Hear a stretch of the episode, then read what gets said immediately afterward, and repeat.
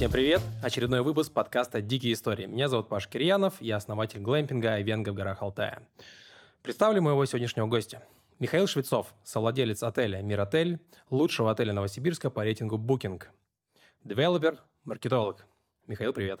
Привет, Паш. Миш, нас э, с тобой познакомили общие знакомые. Я приехал к тебе в отель, провел подробную экскурсию, рассказал про особенности управления. В дальнейшем мы стали пересекаться с тобой на различных мероприятиях. И вот я подумал, пришло время записать подкаст. Начнем?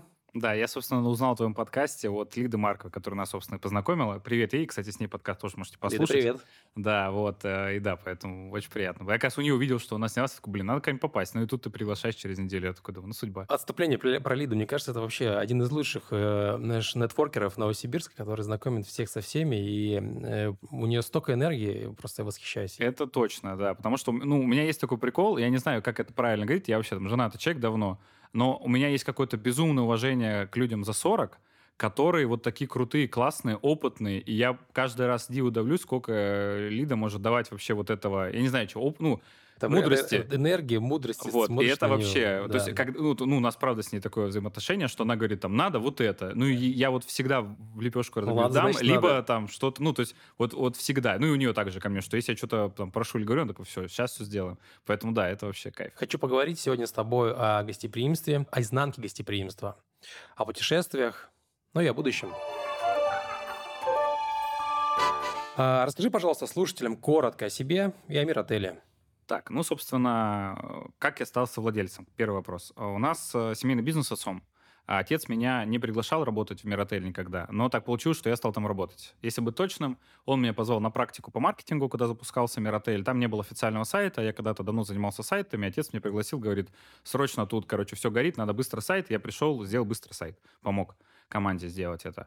Ну, то есть был дополнительными руками и помог провести официальное открытие. Ушел э, обратно учиться в университет, После этого мне звонит генеральный менеджер, то есть наемный экспат из Болгарии, который позвонил и сказал, короче, надо решить вопрос.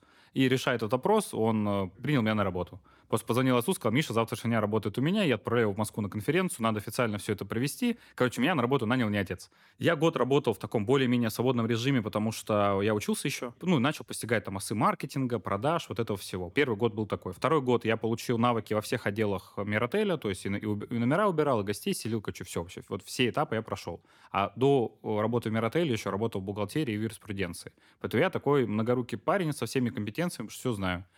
Вот. После этого я пошел в третий год, мой был это заместитель генерального менеджера по коммерции. То есть я был и замом, и отвечал за весь коммерческий блок.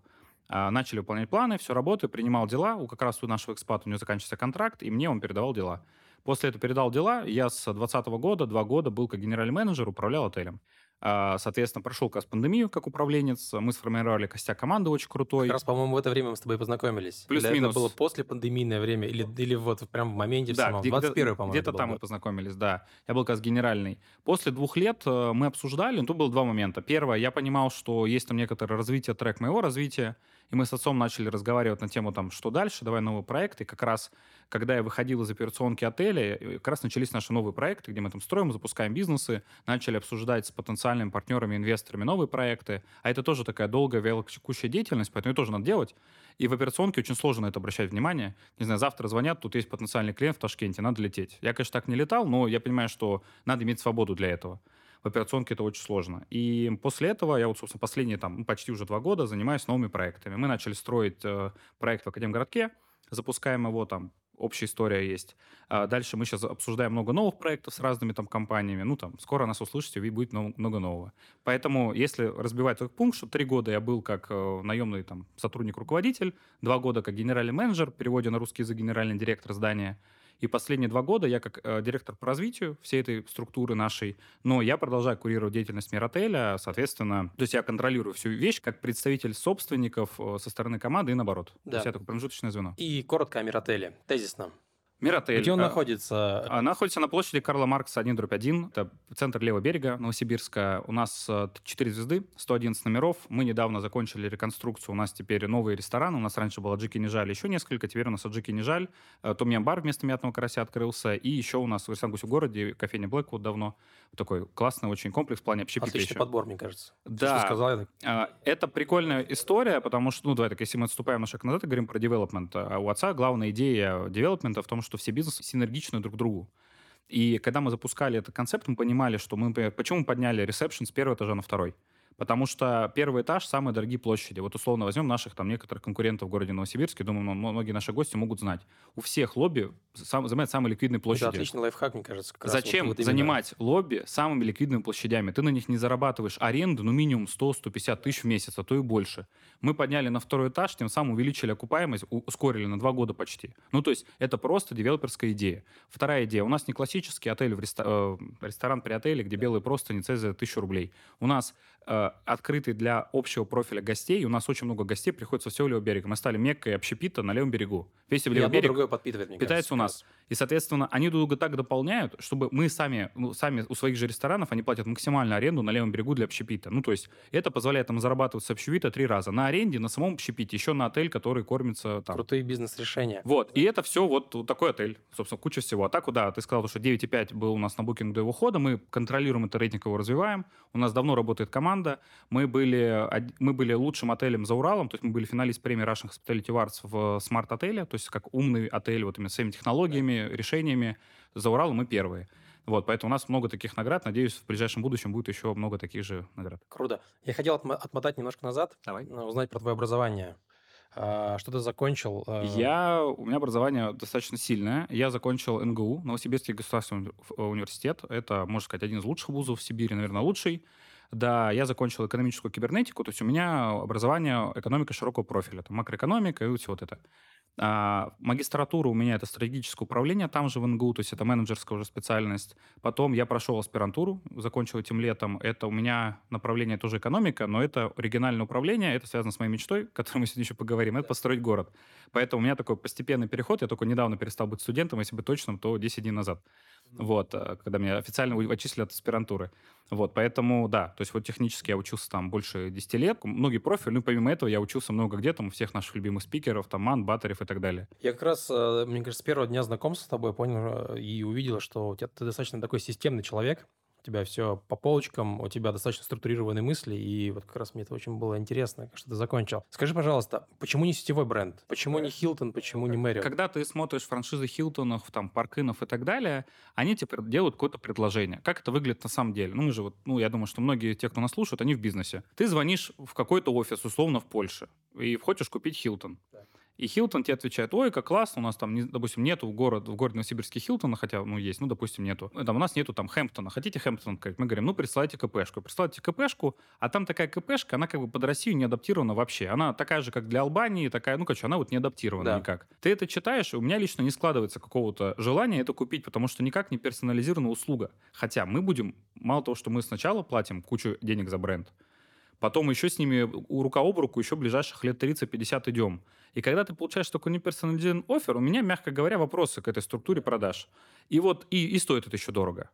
Мы все посчитали, посмотрели. Помнишь, сколько примерно просят они за, за бренд? Там очень по-разному, там же все очень сложно. Там где-то маркетинг фиг, где-то с прибыли, где-то с выручки. Грубо говоря, это все там от 4 до 7 процентов э, выручки ты платишь. Выручки. То есть это достаточно много. И ключевой момент в франшизе в том, что мы же смотрели эти франшизы, смотрели их предложения. Ну вот я могу приехать в Doubletree by Hilton. Я лично считаю, что это не супер прекрасная сеть, у них очень много есть проблем именно с точки зрения девелопмента их, запуска проекта, которые мне не нравятся как решение. Мы собрали этот список решений, поняли, что мы хотим поменять. То есть у нас не было опыта запуска отелей, когда мы запускали, то есть был опыт туристов. Я приезжаю, я понимаю, что в большинстве отелей Новосибирска подушки мне не подходят. Я прошу меню подушек, мне не могут его дать. Я это изначально понимал. Я это понимаю сейчас. Я, я не участвовал в открытии мира отеля, если что. Это команда участвовала. У них была та же самая проблема. У нас с отцом плюс-минус одинаковый скелет, все одинаково. Неудобно спать на подушках в отелях в Новосибирске. Они все не того не уровня жесткости, который нужен, по моему личному мнению. Соответственно, что я делаю на основании этого? А, мы смотрим, какие есть варианты. Мы берем несколько категорий жесткости. Так получилось, что мы делали слепой обзор среди команды, что подобрали несколько разных категорий. Условно, одна подушка для мужчины, одна для женщины. Ну, такого среднестатистического, как мы с тобой. И мы просто поняли, что надо брать такие подушки. Ну и так вот формировался этот бренд. И поэтому, когда мы начали про такие вещи разговаривать, мы поняли, что никакая франшиза нам не пойдет, и мы сделаем сами продукт лучше. Тем более, наверное, у отца была какая-то всегда идея сделать свой бренд. И надо также оговориться, что большинство девелоперов, которые строят гостиницы, это в целом российская история, Обычно девелопер сам учит консалтинговую компанию, как ему надо построить отель. Это проблема, на самом деле. Вот ко мне часто приходят э, собственники отелей, у которых отели там убыточные или какие-то, ну, очень хорошие. И они там звонят, спрашивают, где-то на конференциях видимся, говорят, вот что мне делать? Я говорю, слушать консалтеров. Они говорят, ну, как я буду его слушать? Он там ничего не понимает и пытается меня научить, а консультант я. Ну и, и как бы с таким подходом собственник не может никак пойти навстречу. То есть у нас с отцом было много раз, когда я подобрал компетенции как а, ательер вот именно в операционной части, он мне говорит, делайте это, я говорю, я это делать не буду, потому что потому. И вот если бы он был там, как некоторые другие наши девелоперы российские, он сказал, типа, там, пошел отсюда, короче, новый наемный менеджер. Я знаю, как тогда. лучше. Да, я знаю, как лучше, да, короче, делаю так. Ну, а я, не знаю, наверное, был признан отцом как эксперт в этом вопросе, потому что, ну, я действительно уже 7 лет в этом копаюсь, я всех лидеров рынка знаю, я во все погружаюсь в нюансы. Я, ну, очень хорошо разобрался в продукте. И команда у меня крутая, которая тоже разобралась в продукте. Поэтому нам доверяют и к нам не лезут. Вот, Давай если... поговорим, кстати, про команду. Э, изначально на стадии открытия э, наверняка привлекали каких-то экспертов, если вы сразу отвинули э, историю франшизы, да, мы пошли по такому пути. Мы начали собирать команду, благо у меня у отца сестра это э, HRBP, и она, короче, начала собирать нам команду. А, соответственно, она собрала первую команду, первого наняли это директор мирного фонда, потом был HR, и там много было кто еще. Вот, нам собрали первую команду, первый костяк. На самом деле, вот наш GM, экспат из Болгарии, Владимир Ников, он был нанят, э, он, был, он приехал, точнее, 24 ноября, за неделю до открытия здания. То есть он был набран одним из последних на самом деле. Интересно. Обычно наоборот. А, ну, мы очень набирается. долго его искали, потому что было больше тысячи резюме. Это было больше, ну, точно не знаю, сколько, 70-100 интервью. И вот мы недолго не могли найти кандидата на должность, на самом деле. Был очень долгий подбор. Потому что мы хотели сделать э, рейтинг лучший. Ну, я вот не договорил, э, условно, если мы сравним э, франшизу Новосибирска, у них рейтинги 8,6, 8,8, 9,1, 9,2. У нас рейтинг на Booking был 9,5. Когда-то был 9,6. Мы сделали Это продукт очень, очень лучше, чем у них. Очень круто. Зачем я буду покупать франшизу, если у них продукт не очень? Либо, второй момент, они не умеют работать с продуктом и рейтингом. Ну, вопрос, наверное, на, вопрос еще в том числе и про окупаемость, да, наверное, если говорить сейчас э, уже о проделанной работе, не пожалели с точки зрения окупаемости и всего остального, что не Нет, мы все равно идем быстрее, чем наши конкуренты по окупаемости. Единственное исключение это, наверное, Хилтон, который построился одним из первых. Он за счет того, что в первые 3-4 года у них еще Мариот открылся не так, не так рано, у них было два года голого рынка, где они чуть ли не окупили там почти весь проект. Тем более, надо сказать про Хилтон, что они же строились в формате еще бизнес-центра, поэтому у них окупаемость несколько иначе строится, чем у остальных. Это как раз о, о том, что одно подпитывает да, другое. Да, да, да. Ну и тогда был рынок другой. Это рынок недвижимости, они открылись, по в 2011 году. Ну, короче, там другой был рынок. А, еще и... по моим данным, извини, пожалуйста, что порой некоторые европейские западные компании э, навязывают прийти к им именно вот в этот э, офис, занять площади, именно э, площади торгового э, бизнес-центра Хилтон. Бывает такое, да. Но здесь вот ключевой момент, что они открылись раньше. То есть они, наверное, купились быстрее всех, я так думаю, потому что они собрали вот эти сливки как монополисты. А вот если мы говорим про тех, кто открылся уже позже, Мариот открылся вот после Хилтона, они, соответственно, уже начали конкурировать. Там все, кто потом открывались, там Домины, Паркин, вот мы были следующие, еще есть там конкуренты. И вот э, из тех, кто открылся в этой вот второй волне, а, мы идем быстрее всех в окупаемости, в этом я уверен. Круто. Ну, это говорит о вашей компетенции, это здорово. Расскажи, пожалуйста, в целом, насколько я понимаю, ты выбрал hospitality. Вообще, почему это? Почему гостеприимство? Это так получилось изначально? У тебя не профильное образование, а у тебя идея маркетинга была. Как так получилось? Я понимаю, что ты человек гостеприимства все-таки. Да, у тебя есть этот ген? Идея маркетинга... это большой вопрос, кстати. Я не уверен, что да. ген есть. Я пришел в сферу маркетинга случайно. Мне просто понравилось. То есть это очень большая разница. То есть мне позвали на стажировку по маркетингу, потом сказали, надо в отеле кое-что доделать, и я вот доделывал как бы мне было интересно, я сразу начал читать. Вообще я начал так, что я зашел в YouTube, начал вбивать всякие видео, наткнулся на Игоря Мана, на которого, кстати, завтра иду. Вот, и, собственно, вот э, начал познавать маркетинг. Очень нравится. Как бы маркетинг очень крутая сфера, очень много чего интересного, все круто. Я увлекся маркетингом, не хоспиталити, маркетингом увлекся. Я стал через это везде это проносить, все делать. Вот мне вот маркетинг очень нравится. А если говорить про вот как я стал ательером, э, очень просто. Я до этого долгое время избегал историю с обслуживанием гостей, потому что, ну, есть такое эго там маленького мальчика, тем более, ну, очевидно, не из бедной семьи, и мне было ощущение, что я вот там достоин большего.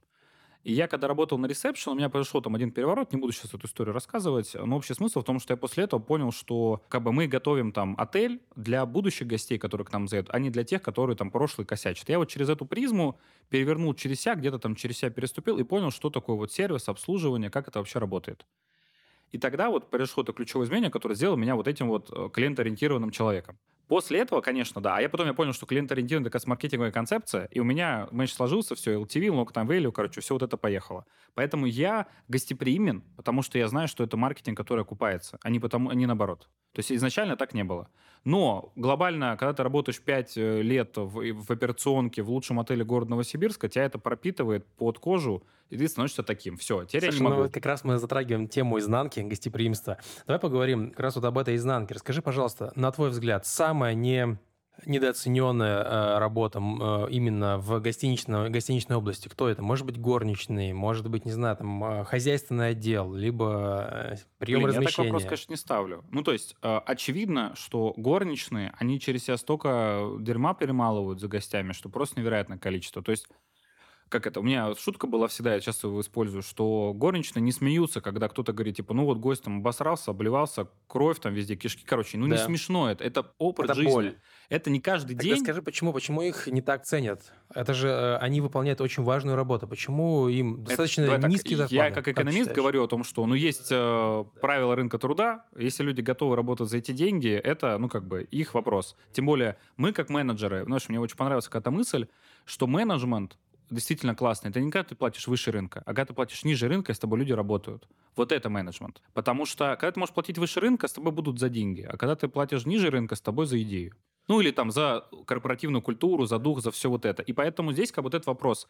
Как бы, ну, я знаю отели, где горничные получают там 60-70 тысяч а, ну, в регионах. А я знаю отели, где получают 33-35. Знаю отели, где получают 15-20 и как бы, ну, плюс-минус работа одинаковая. Но, например, в нашем, э, у нас горничные, они одни из лучших в России, я считаю, потому что наш отель был, имел один из самых высоких показателей чистоты в России по уборке. За счет того, что мы правильно это срежиссировали, правильно это сделали, правильная система контроля, у нас GM участвует. А давай как раз поподробнее про это. Давай. В, от, от, э, отмотаем назад, на, точнее, с самого конца начнем. Самый э, чистый отель Новосибирска, назовем это так. Что этому предшествует? Пятиступенчатая система контроля. Первый раз горничная проверяет сама себя, у нее есть хендбук, она знает стандарты, вот она работает. Второй раз ее проверяет супервайзер, третий раз ее может проверить, э, не всегда проверяет, но руководитель номерного фонда, четвертый раз может проверить GM, пятый может проверить владелец. Я могу в любую секунду подойти, попросить номера для экскурсии, пройти, если я что-то найду, это как бы уже косяк серьезного уровня. А, еще есть, я не назвал это, еще шестой уровень, это клиенты. А, потому правда. что они еще контролируют. Это правда, да. Да, а, вот. А дальше как момент в том, что мы не доводим до того, чтобы клиент увидел. Это очень тоже важный момент. А, дальше, вот у нас есть пять систем. Как оно работает? У нас на уровне там руководителя фонда контроль происходит не физическим, все номера проверяют, а это контроль на уровне соблюдения KPI и донесения ценности горничной о том, как она должна убирать номера. На уровне GM это история про то, что он через KPI и через их косяки, у нас есть норма косяков у горничной. Условно там 6 номеров она может накосячить за месяц, потому что не косячить невозможно. То есть ты всегда... Что ты имеешь в виду косячить? Что именно? Волос где-то, не где протер, волос, где что-то забыл, не так поставил, забыл донести, не знаю, там, косметику, подушка одна почему-то не в номер. Ну, короче, любой косяк. Вот там есть маленькие косяки, которые никак не штрафуются, есть э, серьезные, есть, которые оценятся там 2-3. Бывает такой косяк, который сразу 6, а бывает сразу косяк увольнения. То есть очень все разные вещи. Вот, все регламентировано, все понятно, все работает. И вот система на уровне GM, это чтобы эта система работала автоматически, вот уровень контроля. И он тоже может ручками зайти. На мне, как э, на владельца всей этой истории, основной контроль происходит тем, что я, во-первых, контролирую, смотрю, как это работает. Во-вторых, я где-то даже заставляю GM эту историю как бы подпитывать именно с точки зрения важности донесения, тренингов и всего вот этого. Потому что иногда в операционке они просто забывают. Знаешь, это мне очень понравилась мысль. Не забывайте раз в полгода говорить сотрудникам о том, что воровать плохо. Они, может, и знают, что воровать плохо, но напоминать об этом нужно. И вот это как раз в некотором смысле задача собственника, некоторые вещи просто напоминать. Это очень интересно. Я да. каждый там, ну, даже, наверное, каждый квартал горничным говорю, что это самый тяжелый труд. Я вообще не знаю, как они это вывозят, вообще так круто. У нас есть одна девчонка, она уже почти пять лет горничная. И это как бы абсолют. Ну, как мы на нее все молимся. Это один из главных кадров. Ну, то есть как бы мы из-за нее меняем все время систему мотивации. Это тоже там с моей стороны джема, потому что она растет. Мы, блин, мы не хотим такого кадра терять. Сто процентов это. Как бы и все. И как мы вынуждены, да, то есть менять систему мотивации. Ну, как бы у меня вопрос там, если нас слушают наверняка многие руководители, предприниматели, вопрос, как часто не меняют мотивацию сотрудников? Ну, мы чаще, чем раз в квартал. По многим должностям, не по всем но достаточно часто, потому что мы понимаем, что конъюнктура меняется, люди меняются, все меняется, мы должны менять. И это не про то, что мы увеличим стоимость оплаты труда. Это про коэффициенты, моменты, мы следим за тенденциями, что-то уже отпадает, что-то, наоборот, увеличится приоритет. Все время эта система живет. И сотрудники с этим живут, что они понимают, что как бы сегодня мы платим за одно, завтра за другое, потому что поменялись приоритеты. Какая самая, так скажем, э, должность, которую приходится постоянно искать, постоянно искать? Э, горничная – это номер раз. Ну, вот сейчас прям проблема, дефицит. Причем мы даже знаем, что если мы повысим зарплату на 10-15 тысяч, это ключевым образом ничего не поменяет, кроме того, что у нас расходы вырастут. Просто мы не можем найти нужное количество спецов, тем более у нас всегда есть засуха перед летом, в лето уходят люди куда-то На и, Алтай. и не возвращаются. На Алтай. На Алтай, скорее всего. Очень часто так люди приходят с студенчества, год поработали, и в лето. Мы поменяли модель э, найма сотрудников. Э, Мы сейчас работаем в основном со студенческой скамьи, даже не со студенческой в общем понимании, как с вузов, а с колледжей. Вот колледжи, второй, третий курс, ребята приходят, работают, мы с ними дохаживаем. Наша задача, чтобы они сохранились. У вас собственный HR или это а, У организация? нас сложная история. У нас есть своя управляющая компания, Мгм. которая берет на себя функции HR, но честно скажу о том, что я не понимаю, как это работает в других э, отелях, компаниях, потому что у нас не удается у этого HR сделать правильное ДНК, потому что у каждой субкультуры внутри юрлиц нашей системы большой, у каждого своих. Ресторан одно, отель другое, арендная компания третья, эксплуатирующая четвертую, кашка пятая. Разные субкультуры. Как ты одного HR под это все будешь иметь? Или двух, трех? Невозможно. У нас фактически функция HR интегрирована в руководителей. То есть у нас GM, главный HR, я, ну, как кон- консалтинг главного HR, назовем так, а, потому что я контролирую всю корпоративную культуру через него. У нас каждый руководитель HR. Но глобально, то есть, ну, я не разделяю, как бы кадры функции убираем, это понятно, ведет специалист. А вот именно вот, только, не знаю, какие там комдиры могут упустить там этап первого собеседования на HR, а потом уже второе с ними. Ну, то есть вот на таком уровне. И вот только сейчас мы сейчас там обсуждаем внутри, может быть, мы сделаем своего внутреннего HR, и то потому, что у нас выросло количество не вот наймовской истории, а по корпоративной культуре, и мы явно уже не вывозим. Управленческий аппарат не вывозит те задачи и цели, которые мы хотим по корпоративной культуре. Поэтому, возможно, у нас появится HR внутренний для корпоративной культуры больше, чем Какой штат а, Миротеля? А если мы говорим только про Миротель, без ресторанов, без инженерной службы, без укашки, то есть без бухгалтеров, без юристов, без айтишников, без инженеров, Все вместе и вот, без э, них. 47 это или 48 сейчас официальный штат Миротеля. Просто вот люди работают в Миротеле. Инженерная там служба плюс укашка, плюс вот это, это еще человек. Условно, в разных службах еще связаны люди с отелем, это еще человек э, 15, так или иначе влияющих на деятельность, там хотя бы косвенно по ставке и так далее. Вот. И если говорить весь комплекс, наш контур без арендатора, включая там общепиты, это уже 200 человек. Потому что и общепиты у нас достаточно большие. То есть Аджика сейчас приросла дополнительным залом. Вот Аджика, то есть это раньше был драма-катер с Аджикой вдвоем, но большие площади. Еще Том-Ям, то есть это все там почти 100 человек. Скажи, пожалуйста, э, ролевая модель отеля, на кого ты ориентировался? Э, Ну вот э, Я в не- целом в управлении, так Я ни на скажем. кого не ориентировался, отец тоже ни на кого не ориентировался. Мы Ну, пытались просто, свое извини, пожалуйста, мне сделать. кажется, у вас э, достаточно э, э, западный, м, американский, я бы даже сказал, подход, э, просчет цифр, контроль, э, вот э, именно такой регламентация. Это не западный. Нет? Давай так, э, безделие — это не то, что наше русское. Мы- мы я, я сравниваю с, наверное, больше европейскими, где это больше такая э, бутиковость, бутиковая история, где ты больше за семейственность, вот в таком формате, такие отельчики, я про вот это. Ну, Европа Европе рознь, понимаешь? Если мы берем, не знаю, какую-нибудь там Италию, когда ты приезжаешь просто в какую-то деревню, и там будет семейный отель, и там, как ты говоришь, да, если мы возьмем какую-нибудь Европу, центр Рима, там вообще непонятно, что это за отели, просто комнаты сдают в аренду, и там какой-то сервис, какие-то системы. Я, я очень верю, что они даже цифры не считают. Просто тебя- возможно. когда у тебя отель по наследству достался в 73-м, и у тебя там какой-то отель, и он в центре Рима тебе приносит какой-то доход. Ну да. Ну, ты там что-то делаешь, ну там нет вот этой западной модели, восточной, их не существует. Есть просто отели, которые работают системно с цифрами, и есть отели, которые творческие. Но мое понимание, что творческие просто люди ленивые, которые не научились строить систему, а системный ательер, они вот умеют. Я тут недавно в гостях был у Юниса Термухолны, самый известный ательер России, Гельвеция. Вот, соответственно, я офигел. То есть для меня он производит впечатление такого вальяжного чувака, который с гостями тусуется туда-сюда, а когда он мне показал систему отчетности, я понял, что я не дорабатываю. Там все, все до копеечки. Там все очень четко. Прям вот очень четко. О- ну, уровень, я не знаю, то есть он говорит, мы скопировали эту систему там давно, там не то, что скопировали, им бывший сотрудник Старвуда организовал это у них в отеле. Я не сказал, что это копирование, но как бы они использовали знания. И как бы, ну вот они... Скопировал как художник, знаешь. Да, скопировал как художник, да. Вот. И, собственно, как бы, и вот их уровень — это система. Я понимаю, что, как бы, условно, то есть они там элита, мы там элита минус один уровень, и есть вот там какой-то остаток рынка непонятный. И вот они как-то существуют. Но для меня, знаешь, у меня вот есть такое понимание, вот, вот идем от слова система. Вот люди говорят, что есть, типа, люди математики, а есть, ну, по мышлению, да, а есть вот не математики. А вот они кто? Слушай, ну... Короче, у меня нет ответа. гуманитарии, Гум- гуманитарии. А что это такое гуманитарий?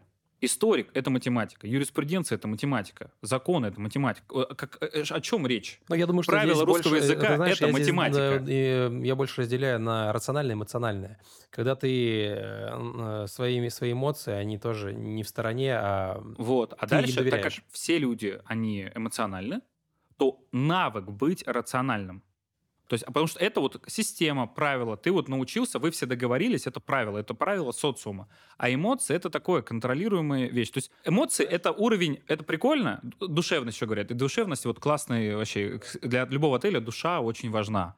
Знаете, а когда душа, она системная и рациональная, вот это вообще классно, потому что она работает без тебя. Ты знаешь, это как раз, вот, мне кажется, изнанка э, гостеприимства. Здорово, когда транслируешь душевность, а внутри у тебя все, все четко структурировано, регламентировано, и все знают правила, и все им придерживаются. Но это не значит, это что-то э, хуже, что-то лучше. Просто здесь система, здесь гостеприимство. Вот, ну вот скажи, как ты считаешь, Айвенга, когда ты внутри и без тебя, это одно и то же? Или вот ты еще влияешь на локацию? Сто процентов влияю, сто процентов. Если говорить про нас, да, мы пытаемся систематизировать все до мелочей, регламентировать, где должна быть тряпочка и так далее, цифры, э, ежедневный анализ и так далее. Но, естественно, в нашем э, формате глэмпинга – наше участие там с моей Юлина, оно очень сильное, и, и видно даже по приросту, по отзывам и так далее, когда мы там находимся. Вот, и теперь мы вступили в любимую дилемму любых ательеров. Вот у, на Хото бизнес-форуме, одной из таких самых больших форумов э, э, в России по теме гостеприимства, там есть, было вот такое обсуждение один раз. Я почему не знаю, зачем его ведут, потому что это вообще очень вкусовщина. Вкусовщина 100%. Есть ЮНИС, который, так же, как и ты, говорит, без меня отель работает иначе. Вот он действительно говорит, что когда он в отеле, это там плюс, условно, 600 тысяч чистой прибыли в день, а когда его нету, вот он этих денег не получает, потому что он там как-то влияет, тут душа, тут с гостем поговорил, они взяли там upsell, взяли бутылку вина побольше, вот тебе чистая прибыль. Все понятно. Но как бы, и он ну, очень консервативно мыслит, не готов эту идею менять. И как бы, ну, в целом, окей, понятно. Я понимаю его доход, его заинтересованность. Он хочет быть играющим тренером. Эмоционально, что хочет, то и делает. Его вообще право. Один из лучших отелей России. Может, и лучший. И, собственно, но я ему говорю, а не, почему не попробовать как-то эту историю сделать независимо? Причем он сам говорит, что у него же есть шеф, который в целом умеет, как он. Ну, чуть не меньше, не 600 тысяч там прирост, а 200, но уже что-то делает. Я такой, так, ну, ты сделал трех этих шефов просто в разных должностях, вот они будете работать. Ну, условно, поставь математика. Потому что вот, например, если ты приедешь в Миротель, нет там никакой зависимости от меня, нашего ресторанного партнера, от моего отца нету. Мы можем не появляться в отеле полгода, год, Если ничего не будет. к Юнису, я считаю, что он это просто хочет делать. Не потому, что с рациональной точки зрения он понимает, что э, я потеряю деньги. Я почему-то уверен, что именно это нравится. Ему нравится посидеть, пообщаться. И нравится, и он действительно влияет на чистую прибыль. Но я, я понимаю, что, наверное, если бы я лично носил бы всем гостям чемоданы, отель бы зарабатывал чуть побольше. Ну, нафиг мне не нужен эта грыжа, чтобы потом ее оперировать. Вот. И тут глобальная история, знаешь, это как я э, отдал всю операционку своему заму. Я уже был не в операционке, ну, имел отношение к операционке. Потом получил травму крестообразной связки. На полтора месяца лег дома на костылях. В отель Тебе приезжать неохота. Хватит, делегируй. Ну, не то, что тело сказал. Ну, просто я сначала понимал, что нужно эту историю оптимизировать. Я такой, что надо сделать? Просто все отдал, посмотрел, поконтролировал, в динамике посмотрел, понял, что система работает, потому что KPI правильно, люди понимают, зачем они работают, люди работают одни и те же, и все. Я понял, что все работает системно как бы пока команда текущая в основе своей работает, я могу не вот этот свой фактор не учитывать. Я нужен буду в кризисной ситуации. Когда, условно, GM или вся топовая команда встанет и уйдет, тогда я, конечно... Ты знаешь, э, я считаю, что это один из залогов успеха, то, о чем ты говоришь, системность, это круто. Практически уверен, что если взять 100% э, нашего рынка гостеприимства, по крайней мере, Новосибирска, 85, э, а, а то и там 95% не, не смогут сделать то, что вы сделали. Это, мне кажется, достойно уважения, системность. Это, это же мечта любого собственника, как это все крутится без тебя. Это, не, вот это хороший собственник должен заниматься одно дело. Он должен приехать на работу, во сколько ему хочется, зайти, открыть компьютер, ну или просто открыть там какую-то отчетность в телефоне, увидеть, сколько денег сегодня заработал, рассчитал зарплату, вышел из бизнеса. Идеальный бизнес для любого бизнеса, правильно? Ну, да. как бы, мы говорим про бизнес, мы не да, говорим мы про, говорим там, про бизнес, дело, э, вот это вот все. Да, когда это все понятно, да. соприкасается, э, да. Как бы, если ты хочешь работать в своем бизнесе, твое дело. Я тоже люблю некоторые вещи в своем бизнесе, мне очень нравится. Но я понимаю, что бизнес не должен быть меня зависим. Это вот моя позиция. Абсолютно уверен. И как согласен, бы, почему да. я должен так устраивать дела, чтобы все от меня зависело? Мне кажется, это неправильно. Это не бизнес-подход, это другое. Это другое, да. Это, я считаю, это образ жизни, наверное, и, и на 100% твой э, подход, он эффективней чем как любой, любой другой. Если мы про чистую прибыль, да. Поговорим немножко о, о личном.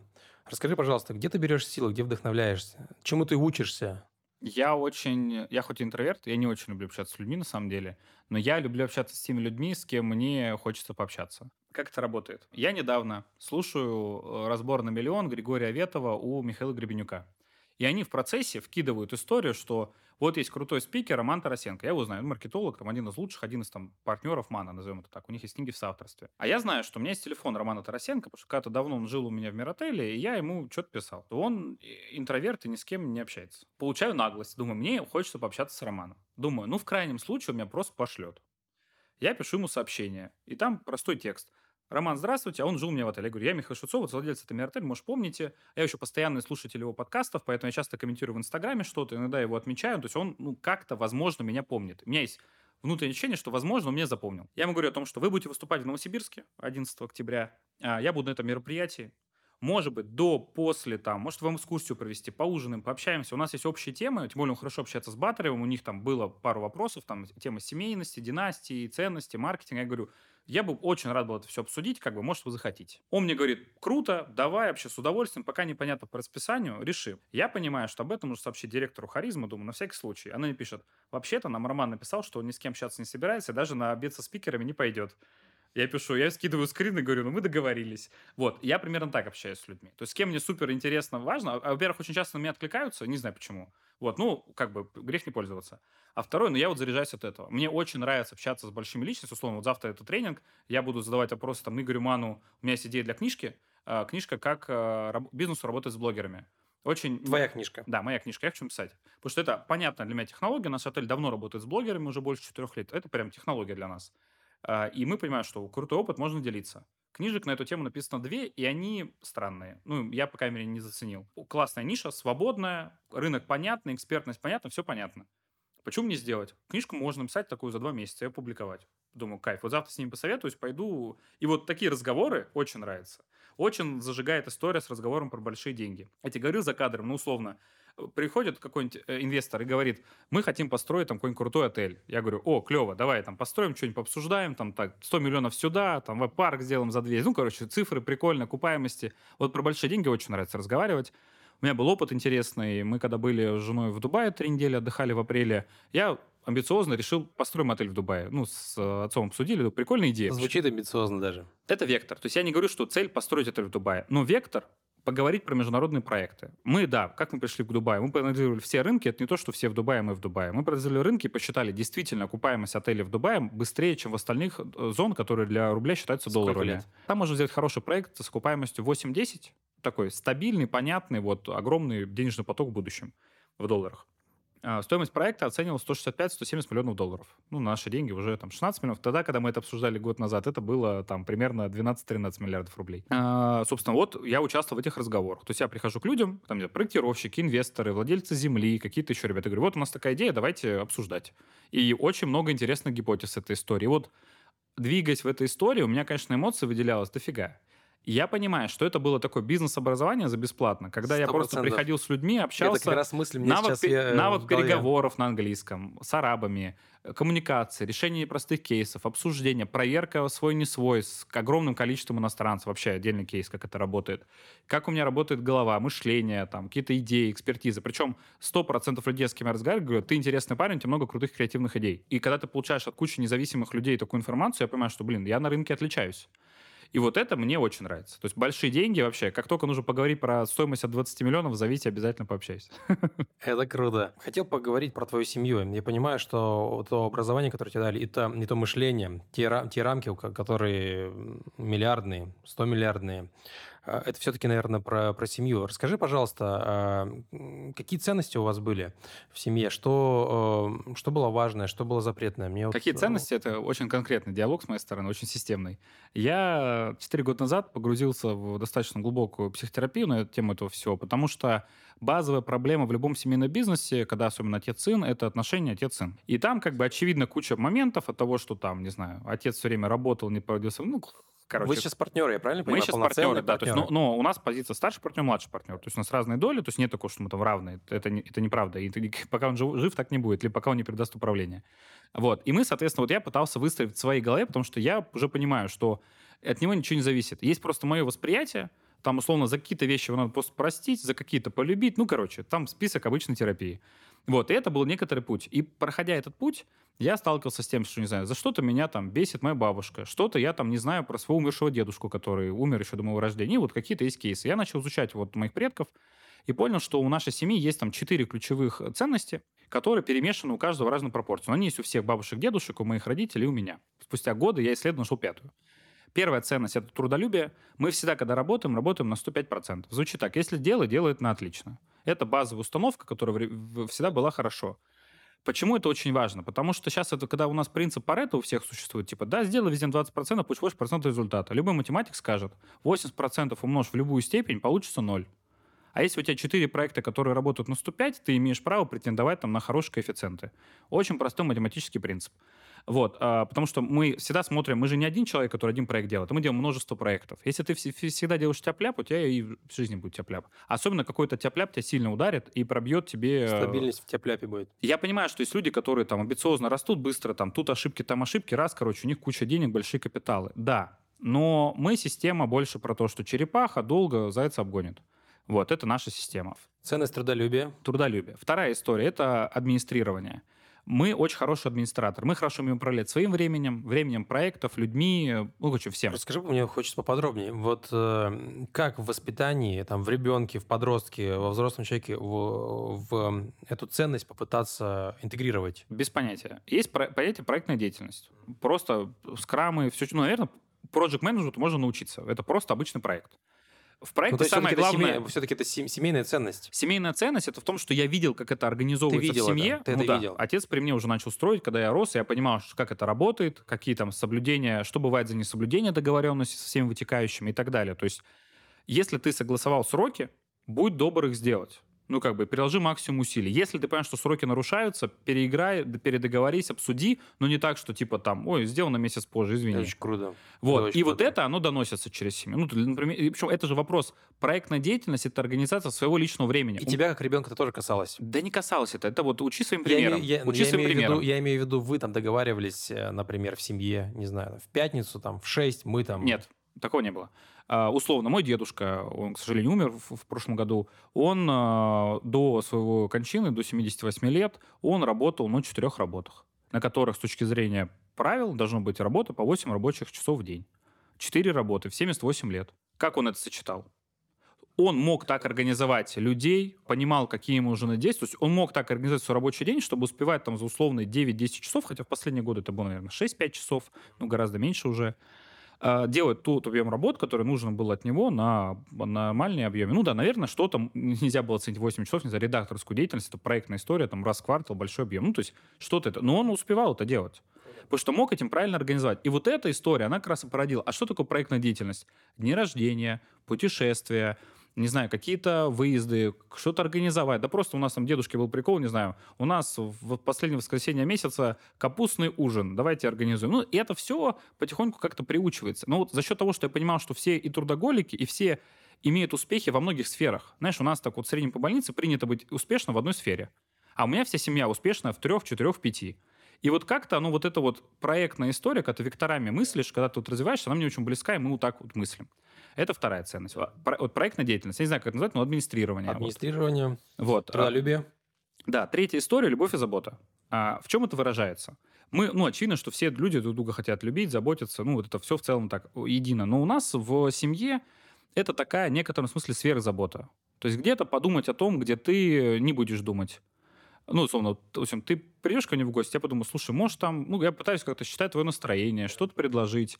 Если мы говорим про э, семью, например, там смотришь, там, что-то там не так, не знаю, позвонил, спросил, где-то уточнил. Это не так, чтобы это там сильно навязчиво постоянно, но как это переводится в бизнесе? Если у твоего клиента какая-то проблема, ты, заботясь о нем, решаешь эту историю, чтобы тебе это не стоило. Как это работает на сотрудника? Потому что, спойлер, семейные ценности — это ценности всех корпоративных бизнесов, которые основаны моим отцом. Тут, к сожалению или к счастью, никак по-другому не получилось. Он основал, оно это интегрировалось. Интересно. Причем я сначала вычислил ценности, потом протестировал на сотрудниках, понял, что ценности действительно те же самые в корпоративной культуре, просто переписал нашу корпоративную культуру, потому что она была заявлена сотрудниками, там была куча всякого бреда, не соотносящего к, к системе. Вот, соответственно, вот любовь и забота. Любовь и забота. Мы всегда стараемся сделать сделать так, чтобы клиенту было хорошо. Ну, а то, что клиент член семьи, какая разница? Четвертая история, наверное, самая ключевая здесь, это интерес к жизни или любознательность. В чем этот интерес жизни проявляется? У меня мой дедушка, к сожалению, вот умерший до моего рождения, он был геолог-оптик, он очень любил все, что под ногами.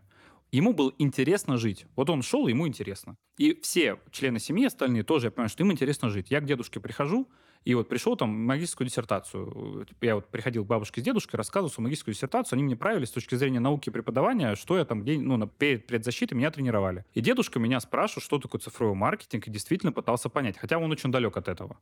То есть у него там смартфон-то появился не так давно. Скажи, пожалуйста, как ты считаешь, это врожденное все-таки качество вот э, вашей семьи, либо это приобретенное в, там, с молоком матери и так далее, и дальше, ну, далее, У меня же есть сотрудники, которые живут по этим ценностям. Угу. То есть все-таки приобретенное. Это не приобретенное. Это в целом, давай так, вот то, что называют четыре ценности, вот эти, они базовые. Просто они у кого-то скрытые. Кто-то не любит жизнь, к сожалению. Но именно, именно поэтому через работу можно человека вернуть Лень, эту любовь в жизнь. Там просто нежелание открыть, Лень это другое. изучить что-то. Ну вот это нежелание, ну... Просто Давай тебе так, не хочется. Есть лень, а есть вот нежелание. Давай так, есть как бы по принуждению, есть по желанию. Допустим, я присылаю сотрудникам видео и говорю, вот прикольное видео про гостиничный бизнес. И потом говорю, Роб, ты посмотри обязательно. Всем для широкого профиля, ну, интересно кому-то. Кому интересно, включается, смотрит. А Роб, ну, обязан посмотреть, потому что там какой-то кейс явно я для него там подготовил, что нужно послушать, потом будем обсуждать. Ну вот. И вот это уже культура образования, назовем так. А вот этот интерес жизни через образование всегда происходит. Потому что многие люди ленятся учиться. Я, к счастью, никогда не ленился учиться. Я очень люблю учиться. И вот это как бы оно взаимодействует. Я могу научиться чему угодно. Я вот лично считаю, что нет такой профессии, может, кроме там, не знаю, врача, юриста, еще парочки, которые невозможно выучить за три недели. Наверняка есть технологии, как научиться всему чему угодно, ну, за месяц, ладно. Отличный разговор, еще куча вопросов есть. Еще пятая ценность — гедонизм. А, пятая. Могу без комментариев. Гедонизм — радоваться жизни. Потому что, когда у тебя есть интерес в жизни, еще очень важно после этого интереса радоваться тому, что ты это все узнал. И вот когда гедонизм появился в этой связке, потому что я понимал, что эти четыре ценности, они про других людей. Администрирование для кого-то, трудолюбие там для кого-то, в том числе для себя, конечно, но все равно для кого-то. Э, любовь и забота про кого-то, хотя, очевидно, если это семья и бизнес, то и ответ забота обратно идет.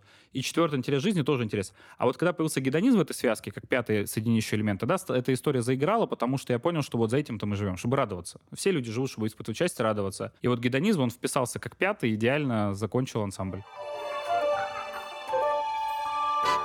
Ты много путешествуешь, я знаю. Часто скажи, пожалуйста, два-три топ-места, которые надо обязательно посетить, которые произведут на тебя Это самый легкий вопрос за сегодня. Рим, можно почти без комментариев. В Риме зародилась культура современная. Можешь, конечно, Грецию взять, но в Афинах очень мало чего осталось, потому что там было все разрушено, в том числе османами, а в Риме осталось. Поэтому Рим вообще идеальное место для познавания любой культуры. Античной, христианской, любой. Это мое самое любимое место. Там куча всего. Я вообще могу экскурсии по Риму водить. И у меня одна из альтернативных пенсий, особенно не очень успешных, это я просто там в 60 лет сошел с ума, уехал жить около галереи Баргеза, снял себе какой-нибудь домик и работаю гидом. Вот это будет идеальная старость в случае какого-то негативного Картина, сценария. вырисовывается. Да, вообще легко могу водить, хоть сейчас могу начать эту экскурсию по Риму. Вот, вторая история, которая мне недавно очень сильно впечатлила. Мы были год назад в Иране, mm-hmm. и Иран мне очень сильно понравился. Иран. Да, Иран понравился. Первое, это, вот, ну, то есть, тут мы были восстания. Мы были между восстаниями. То есть, у нас было 6 дней перемирия у них было между собой. Мы были в эти 5 дней. Как тебя занесло туда? А, мы с друзьями придумали, ну, у нас разные группы там развития, поддержки. Мы там с друзьями прикалываемся и решили, блин, давайте куда-нибудь поедем в интересное место, куда вот так просто не поедешь едешь. И вот тут возник Где, возможно, Иран. сейчас революция. Или только закончилась. Или Когда восстание. мы планировали, еще не было революции. Вот. И мы поехали в Иран. Ну, узнали все нюансы. Там была принимающая сторона. Говорит, пожалуйста, приезжайте, у нас куча туристов. То есть вот эта вся история санкционная, которую все боятся там, ну, глобально нет такой проблемы. Если у тебя есть гид, который тебя курирует и помогает, в целом Вы проблем ездили не будет. по всей стране или в каком-то городе конкретно? Мы объездили почти всю страну. Мы пересекли с севера, с Тегерана до города Шарас, и Шарас уже обратно на самолете перелетели в Тегеран. Шарас, около него находится Персиполис. Это как раз то место, докуда дошел Александр Македонский, где Ападан, и где вот этот известный дворец горел. Что тебя там впечатлило? Почему надо обязательно туда съездить? В Иране меня впечатлило две локации. Это, конечно, Персиполис, как очень важное место культуры. Вообще известно, там фильм Александр Македонский максимально писал, как это все произошло. Это было царствование. И там очень много чего об этом. Вторая история — это город Исфахан. Это одна из бывших столиц э, одной из империй, которая была на территории Ирана. Там уникальное место есть. Там на месте храма зороастризма построены мечети. В целом главная площадь построена к этому. Там, короче, атмосфера невероятная. Вот это место, где... Знаешь, вот есть Алтай, от него какой-то эффект есть. Такое послевкусие необычное. Сейчас мы еще об этом поговорим. Вот. А Исфахан — это культурный аспект. То есть не природный, а культурный. Где очень крутое место. Причем очень многие это отмечают, какую-то особенность там энергетики. Там, не знаю, как это писать. Все по-разному в это верят. Но вот Исфахан просто что-то невероятное для меня. Почему я о нем не знал. И третье — это люди. Удивительно, в Иране крутые люди. У меня теперь любимая шутка. Если 40 лет санкций сделают с русскими то же самое, я согласен. Люди там... ну, Распространенный миф. лучше. э, м, безопасности. Насколько там безопасно было? Как когда, у нас, чувствовал? когда у нас был гид иранец, мы чувствовали себя спокойно, мы гуляли. Причем самое смешное, полиции не было, потому что ее выгнали тогда из-за восстаний. Нас охранял народ. Мы были защищены Слушай, просто обычными людьми. Удивительно. Как бы, наверное, я понимаю, наверняка там есть какие-то истории. Мы не пересеклись. Может, мы везучие ребята. Но я не чувствовал никакого вообще, ну, вообще ничего. У меня вот история, я хочу начать организовать авторские туры. Мне очень давно в эту историю тянет. Как раз история с Ираном. Я косвенно участвовал в организации. Мы с ребятами пару месяцев назад ездили в Норвегию. Я тоже участвовал в организации, тут уже в большей степени. И вот теперь хочу делать туры. Тур у меня один из первых запланирован в Рим потому что я уже соскучился. Вторая история — это Индия. Очень хочу поехать в Индию. Мне очень интересно с точки зрения культуры посмотреть. Тем более это особенная культура, особенный климат, все особенное. Поэтому вот Индия интересно точно. И четвертое, но это не совсем место, а это смысл. Я бы хотел сделать авторский тур по разным интересным православным местам. То есть поехать в такой тур и вот объехать, к сожалению, история с Израилем сейчас кусок тура отрезает. Вот. Но глобально вот эта история там, допустим, за две недели объехать имеешь в виду перелеты, 5-6 переезды? разных стран, мест, которые очень сильно заряжены в рамках православия, не с точки зрения религии и веры, а с точки зрения культуры. Вот это мне интересен аспект. Потому что э, мне недавно, я вот познакомился с Сергеем Ивановым, это наш э, генеральный директор компании «Эвка», один из спикеров сейчас современных в бизнес-сообществах. В чем прикол Сергея? Он рассказывал про соборность в менеджменте. Ну, у них там свой архетип, очень необычная эм, история с организацией. Я бы, наверное, назвал это православный менеджмент. И я очень сильно погрузился, и вот с точки зрения культуры очень крутые решения. На уровне там, у них, если один собственник против, а у них 8 акционеров сейчас, решение не принимается. Должно приняться всеми, потому что в православии есть принцип единства. Либо все, если один против, значит ну, никто. И через это менеджмент выстраивать. Представляешь, как интересно? Ну и там очень много кейсов. Интересно приезжать православие как феномен. Потому что там очень много интересных идей. Почему у меня возникла эта идея? Я последние ле- года четыре изучаю как раз ислам, как культурный феномен, опять же, не как религиозный. И я очень много интересного оттуда взял. Не буду сейчас останавливаться, у нас подкаст будет длиться бесконечно, но я прям увидел прикол ислама позитивный. Как вообще вот история с любой религией, это история, как ограничения влияют на мышление. Как там аскетизм определенного рода, неважно какой, как он влияет на что-то. А это очень интересные штуки, которые могут из современного человека много чего сказать. Это очень интересно. Это, наверное, время еще для одной беседы. Давай про Алтай. Часто ли ты бываешь на Алтае? Места силы, может быть, какие-то для на Алтае, для тебя конкретно? Почти каждый год места силами не могу такого назвать. Вот эм, А меня- вообще Алтай, чувствуешь ли ты, что там что-то есть, какая-то энергетика, может быть, для тебя? Либо Там это есть Катунь, места? Да. А вот место не могу назвать. Я не так много путешествую по Алтаю в здравом возрасте. То есть я много путешествовал до 18, и я ничего особо не помню. У меня есть, правда, одна фотография, проявленная на фотоаппарате, где у меня прям призрак на фотографии. Я офигел, когда проявил. Ну, это реальный факт. Вот. А у меня это дома лежит. То есть у мамы сейчас лежит фотография. В последнее время, последние там три года, мы каждый год ездим с семьей, отдыхаем. У нас необычная традиция. Вот у нас, как я сказал, семейный бизнес с отцом. Расскажи, пожалуйста, про традицию, где вы целыми поколениями ездите. Да, у нас сейчас вот мы едем, у нас есть участок на Алтае, мы туда ездим, ездит, получается, наша бабушка, мама отца, отец с подругой, мы с женой, и наш сын, ну иногда еще остальные родственники. Там может наша тетя приехать, моя сестра, там какие-то друзья могут быть. Ну вот прикол, что мы едем четыре поколения. И это очень классно объединяющее мероприятие, и пообщаться, провести спокойно, там очень классное место, прямо на берегу Катуни, в общем, нам кайф. Поэтому глобально, вот у меня нет такого места силы, но я очень люблю Катунь, вот за эту вот бешеную энергетику, но я думаю, это и так все чувствуют, тут нечего смотреть. Это, это живая энергетика, потому что вода течет, кинетическая энергия, что там вообще обсуждать. Я сейчас подумал больше о, о вашем семейном, э, семейных поездках, семейных бизнесах в контексте нашего разговора. Э, Мне кажется, ты счастливый человек. Дорогого стоит, когда вы и работаете вместе, и отдыхаете. Но это большой труд. Причем большой труд был и со стороны отца, всю эту историю запустить, чтобы я вообще-то пришел, впитался. И большой труд сам, с моей уже стороны, чтобы я остался. Потому что э, очень много кейсов, я знаю, когда ребенок, например, там в конфликте с родителем, хочет там что-то доказать и уходит. Очень много историй, когда просто, не знаю, там, ну, у нас бывают такие случаи, что отец о чем-то не подумал. Это в целом свойство управленцев, предпринимателей, менеджеров из 90-х. Они вот э, не такие классные коучи, как уже мы с тобой. Мы можем чувствовать сотрудников, э, не делать те шаги, которые могут привести к ним как-то, а вот они просто режут. И это не всегда хорошо, потому что одно дело, когда условно он режет там какого-то сотрудника, другое дело, когда он режет сотрудника, но это еще твой сын, и ты можешь его потерять. А вот у меня отец иногда не понимает, что он может меня потерять. У меня был случай, когда я понимал, что рыночная зарплата моя на рынке будет дороже, чем я получаю в семейном бизнесе. Я эту историю такое бывает. я эту историю проявил, говорю о том, что я понимаю, что я могу брать на рынке там условно 300, а там получал меньше. Ну, как бы вопрос. И как бы эта история про то, что как бы, ну, здесь много сложностей, и как раз почему я уходил в терапию, потому что мне было сложно это все моменты Но время понять. показывает, что все-таки вы находите, э, находите компромиссы. Мы находим, да, мы находим, но это сложно, да. Какие у тебя планы? Чем ты сейчас занимаешься? Чем ты будешь заниматься в ближайшие 5 может быть, 10 лет? У меня, ну, моя мечта звучит, как я хочу построить город. А, хочу построить город — это не просто какая-то идея, в том плане, что я уже предметно приступаю к этому вопросу. Как я начал приступать? Вот э, любой человек начнет заниматься строительством города, и непонятно, что делать. Я тоже раньше не понимал, начал общаться с людьми, кто это уже сделал. Например, что такое город вообще? Я думаю, что, допустим, Москва-Сити — это город в городе. Марина Бейсен в Сингапуре — это там район Сингапура, это тоже город в городе. Академгородок Новосибирский, мой любимый, где я живу, собственно, это город в городе, да, но это тоже город, который был основан Михаилом Алексеевичем Лаврентьевым. То есть это все вот интересные примеры городов, таких спутников, интересные концепции. Поэтому я вот хочу построить что-то такое — а у нас в Новосибирске два года назад обсуждался проект Smart City. А, я в какой-то момент включился в обсуждение этого проекта, и даже в своей научной диссертации сейчас в каком-то смысле часть моей работы — это я критикую этот проект как некоторого ну, антагониста ну, какой-то научной мысли. Ну, мне надо было на что-то опереться, я вот опираюсь на действительный проект. Ну, там очень много есть просто косяков у нас, не то что в России, в мире не умеют оформлять проекты. Вот условно тебя попросят бизнес-план в банк накатать. Там плюс-минус все понятно, пять глав, там тут структура управления, тут маркетинг, ну и так далее. А когда ты защищаешь город на уровне власти, там главу маркетинг почему-то забывают вообще сделать. Или там написано целевая аудитория, а там просто две строчки. Ну, типа, все люди. Вот такой ответ. Люди хотят город построить, извините, а у них там про маркетинг ни слова. А главный вопрос любого города — это как ты привлекаешь клиентов, как ты их удерживаешь. Про ценности. Наверняка, наверняка власти мало могут э, задуматься о Они ценности. могут про ценности не думать, кстати. Это достаточно нормальная история. Они не должны отвечать на этот вопрос. Они могут, но не должны. Но, например, ответить на простой вопрос. Назначаешь мэра нового города, ты построил домик, еще ничего не заселено. Каких клиентов привлекать? Как? Как их удерживать? Базы вопросы, на которые нужно ответить. Ну, у нас никто не умеет на эти вопросы отвечать. А это же вопрос, это проблема, это научное исследование. Я как раз это исследую. Потому что, например, не знаю, в том же Доброграде, как первый там частный проект, который, ну, не совсем город, ну, старается быть городом, Иннополис и так далее, сам маленький город России, вот как бы они вот пытаются как-то отвечать на эти вопросы. Ну, кстати, неудачно. Но если так посмотреть по внешним документам, неудачно отвечают на этот вопрос. А, Поэтому... Построить город.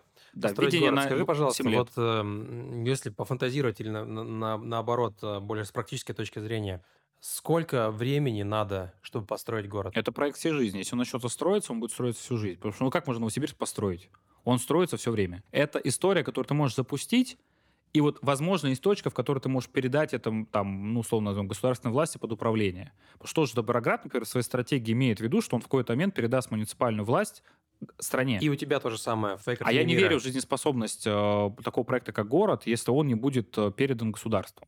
Потому не веришь что... с точки зрения эффективности, с точки зрения финансов? Долгосрочности. Или... Городское правильное планирование хотя бы 50-100 лет. Хотя бы 50-100 лет. То есть почему успешность Академгородка запущен как научный проект и в какой-то момент передан государственному управлению. А, ну, мне кажется, это правильная история. Наверное, есть примеры частных городов, которые живут давно, вот работают, но Опять же, ну, условно, Дубай возьмем. Тоже Дубай хороший пример. Он как бы не то чтобы построен заново, но он полностью переделан, назовем так. Но это тоже как бы технически, если мы посмотрим, это семейный бизнес, семья шейха вот решила сделать такую историю. Отличный пример, да, все делают, все классно. Можно сказать, что Дубай построен? Наверное, нет. Их спросишь, они скажут, у нас стратегия еще там на кучу лет вперед. Ну, мы только начали. Ну, мы только начали, да, они так и скажут. Вот мы еще там космос, туда-сюда. Я могу долго дискутировать на тему того, как они воспринимают космос. Я тут недавно был в Музее будущего в апреле. У нас институты в Академгородке интереснее, чем их Музей будущего. Вообще прикол. Ну, как бы просто у нас институты, которые, блин, считаются устаревшими, которым уже там по 20 лет ничего не обновлялось, там более современные вещи, чем у них, как супер будущее в Дубайское. Вообще прикол. Короче, возвращаясь к планам. Моя идея, что через 7 лет, к 30 году, будет заложен назовем слово, кирпич, ну, какой-то фундамент уже под э, ну, строительство каких-то проектов. То есть будет некоторая концепция, будут какие-то инвестиции, город, будут какие-то договоренности. Город, город вверх или город плоский? Я долго думал на эту тему, условно, таунхаус, не таунхаус и так далее. Я пока что нахожусь в концепции, что это будет что-то типа Академгородок, потому что в Академгородке, мне кажется, идеальное сочетание высотности. Я в таунхаус города не верю. Показывает практика, что это очень ленивые города, они не амбициозные. Таунхаусы города не развиваются. А вот там 4, 5, возможно, 7, 10, вот эта механика работает. Ну, это не исключает наличие района таунхаусов, но вот э, средняя застройка, я думаю, что она будет там условно от 2 до 12 этажей. Вот в таком концепте.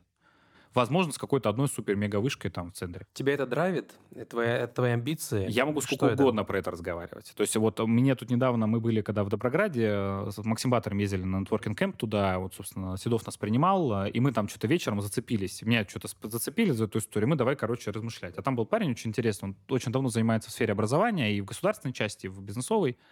И мы, короче, давай там эту тему крутить. И, короче, мы часа четыре проболтали и вообще не заметили, как это прошло. Потому что ему было интересно, ну, услышать, что как работает, и свои мысли поделиться. И мы там на эту тему что-то дискутировать. Но это очень живая тема. Вот я, ну, наш, как бы, даже драйве тоже, что разговаривать бесконечно. Вот на эту тему могу разговаривать бесконечно. Тем более у меня даже научная деятельность на это. Потому что я могу не только там, типа, свои идеи говорить, а я могу научные теории, концепции, где какие страны, какая экспертиза. Кто первый мэр будет? Ты сам? Я не знаю, но у меня есть прикольная история. Мой сын, он, получается, внук двух девелоперов, потому что у моей жены отец, он строил жилье в поселке, а мой отец строит коммерческую недвижимость. Поэтому технически он идеальный мэр по крови, потому что он, точнее, не по крови, а как по генам. По генам. Что кровь передается от матерей, Сколько а гены... Сейчас? Ему сейчас три года. Вот. И он потенциально имеет вот эту жилку и девелоперскую по коммерции, 20 жилку лет по жилье. у тебя еще есть, чтобы... Да, посмотрим. А, вот это мэр, история, короче, это, это отдельный вопрос, на который пока нет ответа. Я бы вообще хотел, чтобы это была самоорганизационная структура через вовлечение жителей в систему управления, тогда тебе может это быть там какой-то мегамозг, который все это решает. И вообще мэр не нужен. Мэр нужен в данном случае в современной России как тот представитель, который получает по шапке, когда что-то не так. Ты про искусственный интеллект сейчас говоришь. Я говорю про систему управления. Искусственный интеллект это может быть частью, ну, это вот CRM-система, это искусственный ну, интеллект ну, или не искусственный интеллект? Я думаю, что нет. Э, вот, это некоторая автоматизация. Вот и э, мэр в теории может быть некоторая автоматизация. Еще раз, в современном мире э, государственные служащие являются просто теми, кого снимают и назначают, и которые, ну, могут иногда воодушевить людей. Но сразу скажу, что одно дело мэр, а другое дело в любом городе, как мне кажется, в хорошем городе должен быть личный бренд, который эту историю качает. Но это не обязательно мэр. То есть это может быть, например, например, с академиком Лаврентьев. Он не мэр же. Он был там главный за научную ла-ла-ла. Вот. Но он вкачал эту историю, через лично бренд его построил. Хрущев, когда ему что-то подписывал, подписывал не потому, что это придумали ученые из Новосибирска, а придумал Лаврентьев. И ему подал. И, и Хрущев подписывал. Поэтому личный бренд нужен, но не факт, что это будет мэр. Это может быть, например, председатель совета сообществ, которые появились внутри города, допустим, в какую-нибудь систему децентрализованную, в которой есть 20 сообществ, которые там по разным критериям, не знаю, сообщество мам, детей, родителей, пенсионеров, там, бизнесмен, ну, короче, 20 сообществ, допустим. У них есть председатель, и вот этот председатель, там, он условно как бы мэр, но он личный бренд, а вообще мэрия не нужна. Ну, это просто чиновники, которые делают свою работу. Это вопрос структуры будущего, потому что я думаю, что, я не знаю, получится ли это первый эксперимент в России, но в мире глобально скоро появится децентрализованная система управления городами как там крипта, блокчейн, Где? вот это Скажи, все, DeFi. Где это? Да бог его знает. Не, не, не, нет еще локации. Еще, еще, могут еще появиться. Нету, да. идея есть, децентрализованная система управления городом. Ну, то есть есть же бизнесы, которые работают децентрализованно. Сто процентов. Слушай, я тоже Почему это не может я быть в, верю, в, в городах? Мне кажется, это логическая, это логическая такая э, ход действия. Да, поэтому когда-то оно будет именно так. Доживем мы до этого или нет, не знаю. Смогу ли я это внедрить, не знаю. Но мысли, идеи такие есть. Миша, я хочу тебя поблагодарить за сегодняшний разговор. Первое, это самый амбициозный гость э, в моей студии. Спасибо, а, И, во-вторых, э, очень много мыслей я подчеркнул сегодня. А, с большим удовольствием э, пообщаюсь с тобой еще раз. Спасибо тебе тебе за время. Спасибо, Спасибо что позвали. Знаешь, э, вопрос, э, вопрос городов, вот если мы говорим действительно про реализацию, это протяженность э, во времени на 20, на 50 лет, это действительно вот момент, ты вкладываешь в, в этом в жизнь. И не факт, что ты, ты увидишь результат как, знаешь, если нас кто-то еще слушает, а слушали могут остаться за кадром, давай это проговорим. Смотри, тут история такая. Мир готов к тому, чтобы появились новые города потому что их не было крайне давно. Я, я первый человек, все, кто переселится в новый город. Как бы э, это просто история, которая точно... Ну, говорит, да, мы не верим, что новый город появится. Он точно появится. Он нет, сто процентов появится. Вопрос в другом. Вопрос, доживем ли мы, э, создатели этого города, мы увидим ли мы какой-то хотя бы промежуточный этап того, как он будет, как он заработает. Ты же понимаешь, такая критическая масса должна возникнуть, маховик должен закрутиться. Вот Я вопрос. думаю, что это возможно быстрее, чем за 15 лет. Вот так глобально. Да. То есть э, 15, 15 лет это уже достаточно хороший период, может быстрее, чем за 15. 15 если 15, это, мне кажется, это ой, сверхбыстро. Мне кажется, это... Ну, Нет, э, Академгородок, если мы исключим 4 года строительства и года планирования, 5 лет исключаем первые, то глобально это 6 лет, когда это уже начало работать. Причем там, ну, анекдотов много, это Академгородок и ученые. Там основная история развития была, когда Лаврентьев приехал, у него была базовая проблема. Мужики приехали за наукой, амбициозность, вот это все. А женщины не поехали из Питера, из Москвы, потому что у меня тут друзья, платье, да, нафига да. из столицы ехать в какую-то тайгу. Да. Пришел Лаврентьев, где-то пошутил случайно, что типа вы быстрее едете, а то там очень много дерев... доярок в деревнях, они да. очень смотрят да. на ваших парней. Все жены чуть ли не одними там вагонами приехали, и все. Вот такой спусковой крючок сработал на то, чтобы Академгородок зажил своей зажил, жизнью. Это был 61 да. год. Все, из, из а до этого, к сожалению, было очень долго и тяжело. Слушай, правда, э, я, к сожалению, мало знаю историю Академгородка. Правда, что это все-таки, ну, это как бы, ну, условно, насильно, да, пере, пере, э, пере, перевозили? Там были насильные строители, это были зэки. Академгородок построен зэками. Они ну, работали как в три смены. Чуйский тракт, например. Да, зэки задействованы не везде. Иногда были просто там люди по распределению, которые приезжали. Но в Академгородке была такая история. Лаврентьев пришел, э, собрал условно скажу, там 100, ну, э, нет точной информации по списку, сказал, вот есть там 72 ученых молодых, которые хотят поехать куда угодно, если им разрешат делать то, что они хотят в рамках науки. А Хрущев, оттепель, он такой, давайте. Ну, не вот, это началось еще раньше, немножко, там еще при Сталине началось, но, грубо говоря, он такой, давайте. И как бы вот эта история, что эти 77 человек, может, меньше из них, это неизвестный факт, они поехали. Среди них был мой прадед, например, кто взял и поехал. Он после войны, во время войны он был в Иркутске, потому что их эвакуировали из Москвы, из Питера. И он уже не... Воз... Он, ну, они мотались Иркутск-Питер после войны. И потом, когда появился Академгородок, он просто в какой-то момент перестал мотаться в Питер, а стал мотаться Иркутск-Новосибирск, потом остался в Новосибирске, потому что им дали все условия. Там, во-первых, классные климатические условия, там лес, все дела. Им дали дом, дали все условия, чтобы они остались. А это там, ну, мой прадедушка, один из лучших ученых мира был, потому что он э, нашел... Чем занимался? Он геолог был, оптик, он нашел алмазы в Якутии. То есть он конкретно предсказал по топографическим схемам о том, что в Якутии она как ЮАР, трубки там есть. Он указал места, где надо копать. Со второй точки нашли перит, спутник алмаза, и после этого нашли алмаз. И вот таких людей как бы просто хантили, давали все условия. Ну, условно, вот там ловишь какого-нибудь Максим, чувака... Максимально интересно то, что ты сейчас рассказываешь. Вот э, ловишь какого-нибудь чувака, не знаю, в Москве, какой-нибудь классный айтишник. Ты ему говоришь, что тебе надо? И он тебе скрыт список. Ты говоришь, это все даешь, и реализуем твои идеи, но живи там, да. Все, как бы глобально, когда люди понимают, что их идеи хотят реализовывать, это несет государственное, общественное, социальное благо и им экономической их семье, все, пазл сложился. Почему сейчас до сих пор этого не делается? Города не строятся. Почему сейчас нет... Кого?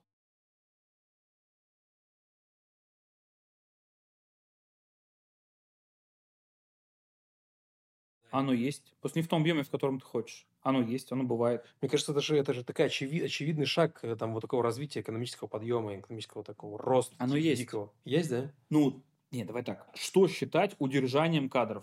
Вот наша задача общества, твоя и моя, чтобы крутые ребята из России никуда не уезжали. Давать среду, давать возможности, поднимать там зарплаты, поднимать уровень жизни, создавать среду, Но это только единственное, это я которой это все про, будет работать. Там условно Яндекс какой-то. Вот ребята делают, там смотрят, там условно тот же Google и там делают, делают, делают. У меня есть несколько ребят, которые работают в Яндекс. Клиент, абсолютно клиентоцентричная Полно такая... компаний, которые делают то же самое. Аскона с Доброградом. Вот ты как бы если ну, посмотришь... Ну, полно, слушай, это 10, 10 пальцев на руке, это не полно. Не 10, гораздо больше. Ну, то есть я тебе могу да, назвать, я думаю, без подготовки 30 компаний, которые меняют среду через предпринимательство, а то и больше. Просто глобально кто-то, условно, там, у человека компания 6 человек, кофейня, но он сделал лучшую кофейню там в своем районе, и он меняет среду. И, возможно, какие-то айтишники не едут в условную Сербию, потому что, блин, я люблю, я живу в этом месте, у меня есть эта классная кофейня, я остаюсь. Это Вопрос общества, не государства, не президента, вопрос общества. Я как раз ровно сейчас про вот именно э, не хотел про, про государство. Почему сейчас вот, ну, то есть такого, э, так скажем, наоборот, частный сектор, почему вот, вот, вот этой движухи? Или все-таки я ошибаюсь, это есть уже? Давай так. У нас в России просто мало бизнеса маленького. Там 3-5%, 7%. Но его больше, чем 20 лет назад. То есть, условно, возьмем какую-нибудь Новую Зеландию, где его там 75%, и он вообще всем правит. Да, понятно. У нас в основном бизнес средний и крупный монопольный, государственный. Переболоть это как-то так, чтобы завтра там чика, у нас бизнеса 30-40%, это мышление. Представляешь, сколько людей у нас сейчас не идет в предпринимательство, потому что ну, вообще могут, но не идут. А это, ну, абсолютно другая история. Мы, ну, как бы, страна э, систем. И сейчас и малый бизнес, и, кстати, крупный, ну, глобально там можно по-разному относиться к Сберу и Грефу, но они меняют пространство, делают Россию в каком-то смысле лучше. Процентов. Потому что если бы не Греф, такие глыбы. И я... очень много нюансов, связанных цифровизация бы всей отрасли была бы другая. Я просто... Если бы не Тинькофф, банковская сфера в России не была бы лучшей в мире. Ну и так далее, и так далее. Куча кейсов. Я вот очень негативно отношусь к вопросу, что в России ничего не делается. Вы просто ленивые сволочи не хотите смотреть. Ну да, глобально. Ты знаешь, я, людей. ну, посчастливилось участвовать в этом заседании правительства, и там мне познакомили, как он представился, Сережа. Э, Сережа оказался первым э, председателем правительства после смерти Ахмада Кадырова, председателем чечен, чеченской вот э, правительства. И я когда посмотрел на него, говорю, Сергей, сколько вам сейчас лет? Он говорит, сейчас мне 50 с чем-то, а поехал я возглавляю Чечню в 28. Это к слову о том, что в России ничего не делается. Представляешь, человек в 28 лет поехал возглавлять Чеченскую республику. Я говорю, «А как это все? Он говорит, ну как, вот так вот. И я просто... Это после первой чеченской. Э, это перед, вот, перед да. второй, да. да а, Ахмада Гадырова убили, говорит, и вот ее как раз Герман Оскарович Греф в этом моменте такой говорит, ну вот Сережа вот этим занимался, вот мы там приехали на площадь Минутка и вот э, смотрели, с какой стороны начинать восстанавливать Грозный. И вот мы стояли, говорят, сейчас это, тут снайперы работают, убегайте а мы стояли это. Я просто, ну, то есть, насколько, насколько вот многие говорят, да, не, ну, типа, ничего не происходит. Ребят, вы, вы встаньте и сделайте что-нибудь. И когда я посмотрел на этого человека, который в 28 лет поехал туда с, и начал это все делать, я по-другому начал ну, просто относиться вот к таким людям и в целом, что нет, ребят, делают, но да, есть нюансы, но делают 100%. Причем, объективности ради, если мы посравниваем какие-нибудь крупные города, не знаю, там, Новосибирск и Турин, Новосибирск и Марсель, Новосибирск и Валенсия. Вот не столицы, а вот такие второсортные. Да, да. Я хрен знает, какие города лучше развиваются. Я почти уверен, то, что Россия, ну, Новосибирск конкретно, развивается прям нормально. Мосты, дороги, развязки. Адекватно надо понимать, что у нас в России деньги распределяются. Первые деньги забрала все на себя Москва, Питер, Казань, Сочи там, и так далее, это Грозно и так далее. Вот они забрали. Наконец-то деньги дошли до Сибири. Ну, типа, вот они буквально разблокировались там в небольшом объеме лет 20 назад, 15, в хороших объемах последние там 3-4 года. Ну, блин, ну, наконец-то. Вот мы дожили до этого. А дальше там, сейчас у нас, потом там у нас в Новосибирске все запустят, там еще там условно Красноярск, наверное, будет вторым, кто там ну, дальше, потому что обычно они там, ну, стараются один в центре сделать. И потом будет Дальний Восток ну, как бы, есть некоторое видение, они там как-то это все планируют. Они же, они что оценивают? Инвестиционный потенциал. В каких районах там что, как это чисто, называется, ну, там, аналитика по ВРП, по валу оригинального продукта, как ты этим можешь управлять? Условно, почему в Академгородке появился технопарк? Они такие посчитали, говорят, так, мы не, можем, мы не можем коммерциализировать ту науку, которая создается в Сибири. Надо создать инструмент. Это надо сделать. Создали убыточный проект, технопарк, который впрямую генерит убытки, а по факту генерит э, региону ВРП там в районе что-то там, ну, короче, какой-то большой процент. Они мыслят вообще другими... Сто процентов про то, что они мыслят другими категориями. Вот на этом заседании я понял, что, ну, то есть в таком максимальном контексте, в таких, в материале, в цифрах полностью, с таким острым умом, что ребят говорят, давайте, давайте мы э, про туризм, про гостеприимство в первую очередь сейчас будем думать.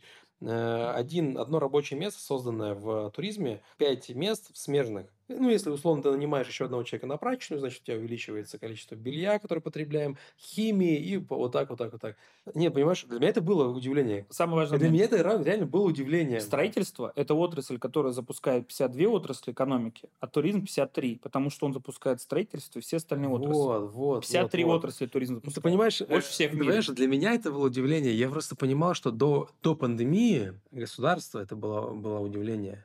Понимаешь? Никто не вкладывался. И понимаешь, и вот эти цифры, которые они увидели, когда, где они освоили это, остались в России, ос, осели. Понимаешь, они... я думаю, что это тоже элемент управления. Понимаешь, как прикольно создавать страну, которая едет и за границу тратит кучу денег. Ну, представляешь, Турция, Греция, там миллионы, ну там просто стран живут просто на русских и, и, и туристах странах СНГ. Это что же часть модели? Это что же не просто так? Это некоторая модель управления. Я вот был в Греции год назад. Я приезжаю, я бы очень хотел финский акрополь посмотреть. Приезжаю, у меня гид русская и водитель армянин были. Вот мы втроем катались по всей Афинам, смотрели. У меня один день был там. Я приехал, и начали мне рассказывать историю. Вот рассказывают, говорят, ну, а это только СВО полгода идет. И мне говорят, что, знаешь, у нас сейчас типа в Афинах проходит три митинга раз в неделю. Условно, во вторник За, там, против... Украина, четыре, четверг Россия, в, в субботу греки. Как происходит митинг? Ну, Украина, понятно, Россия, понятно, как происходит греческий митинг. Они против там американской власти, вот типа власть продажная, у нас там все закрывается, туда-сюда. И потом они тусуются с русскими, говорят, какие вы классные, что спасли нас от осман, надеюсь, американцы спасете. Мы ждем, когда вы к нам придете. Насколько нормальный лозунг. Но сам прикол не в этом даже, что они ждут. А сам прикол в том, что в Греции охренеть сколько предприятий закрылось, потому что русские перестали, ну и украинцы, правда, сказать, перестали ездить. Представляешь, из что-то 50 производств шуб закрылось 48. То есть как просто отрасль жила за счет русских туристов.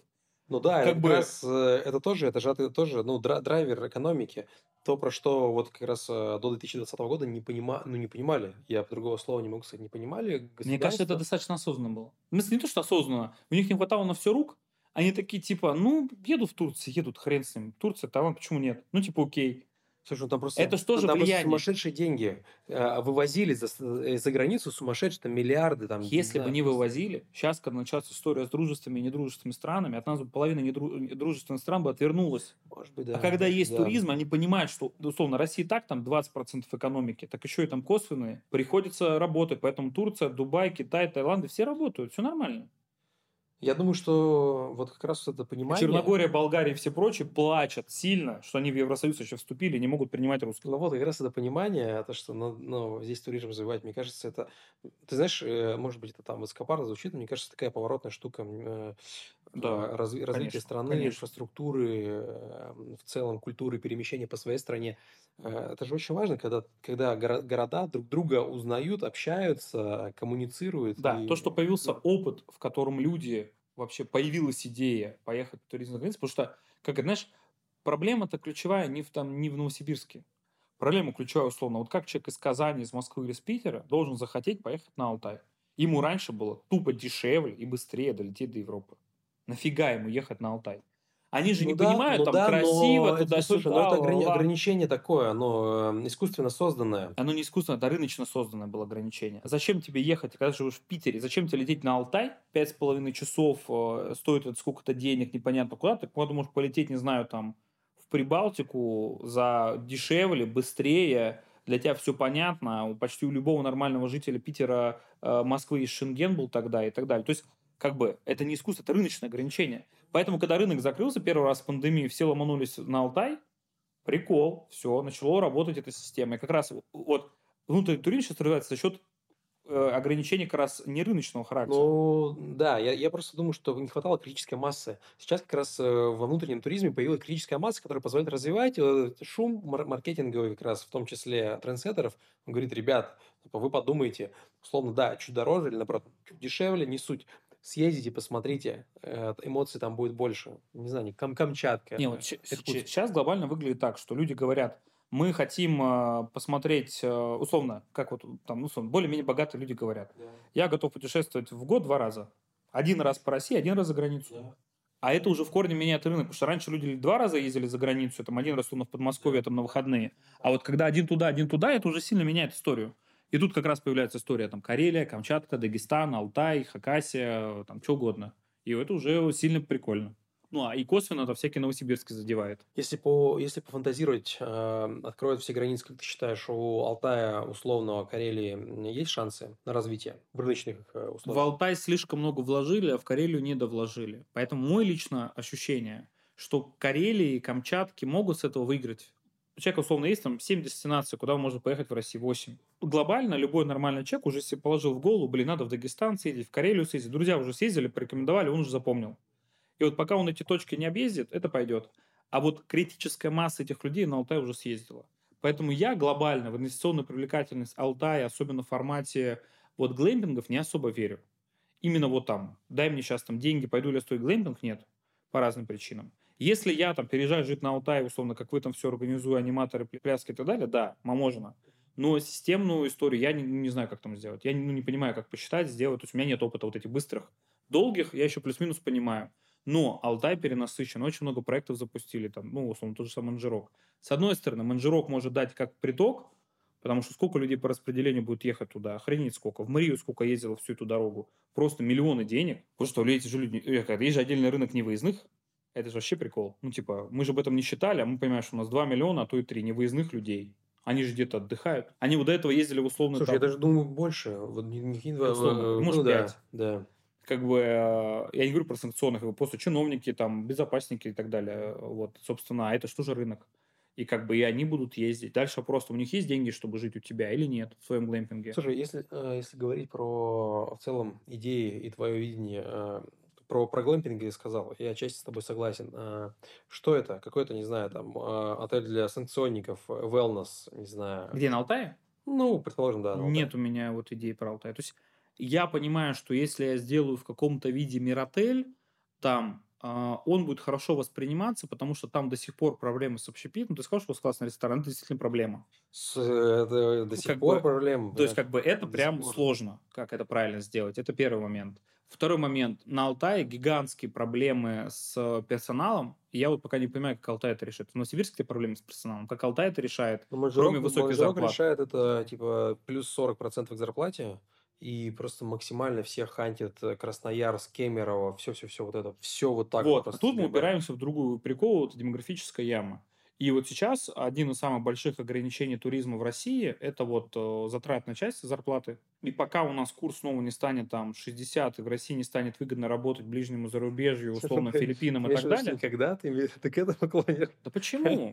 А, я, слушай, я вот на эту тему бы не зарекался. Хрен узнает. Мы все на это смотрим по-разному. Понятно, что русский рынок сейчас адаптируется, экономика поменяется, там туда-сюда, потом как бы будем жить в других ценах и снова привыкнем там к 100, 500, вообще без разницы. Он может пойти назад по разным причинам. Захотим, что-то произойдет, э, много есть причин.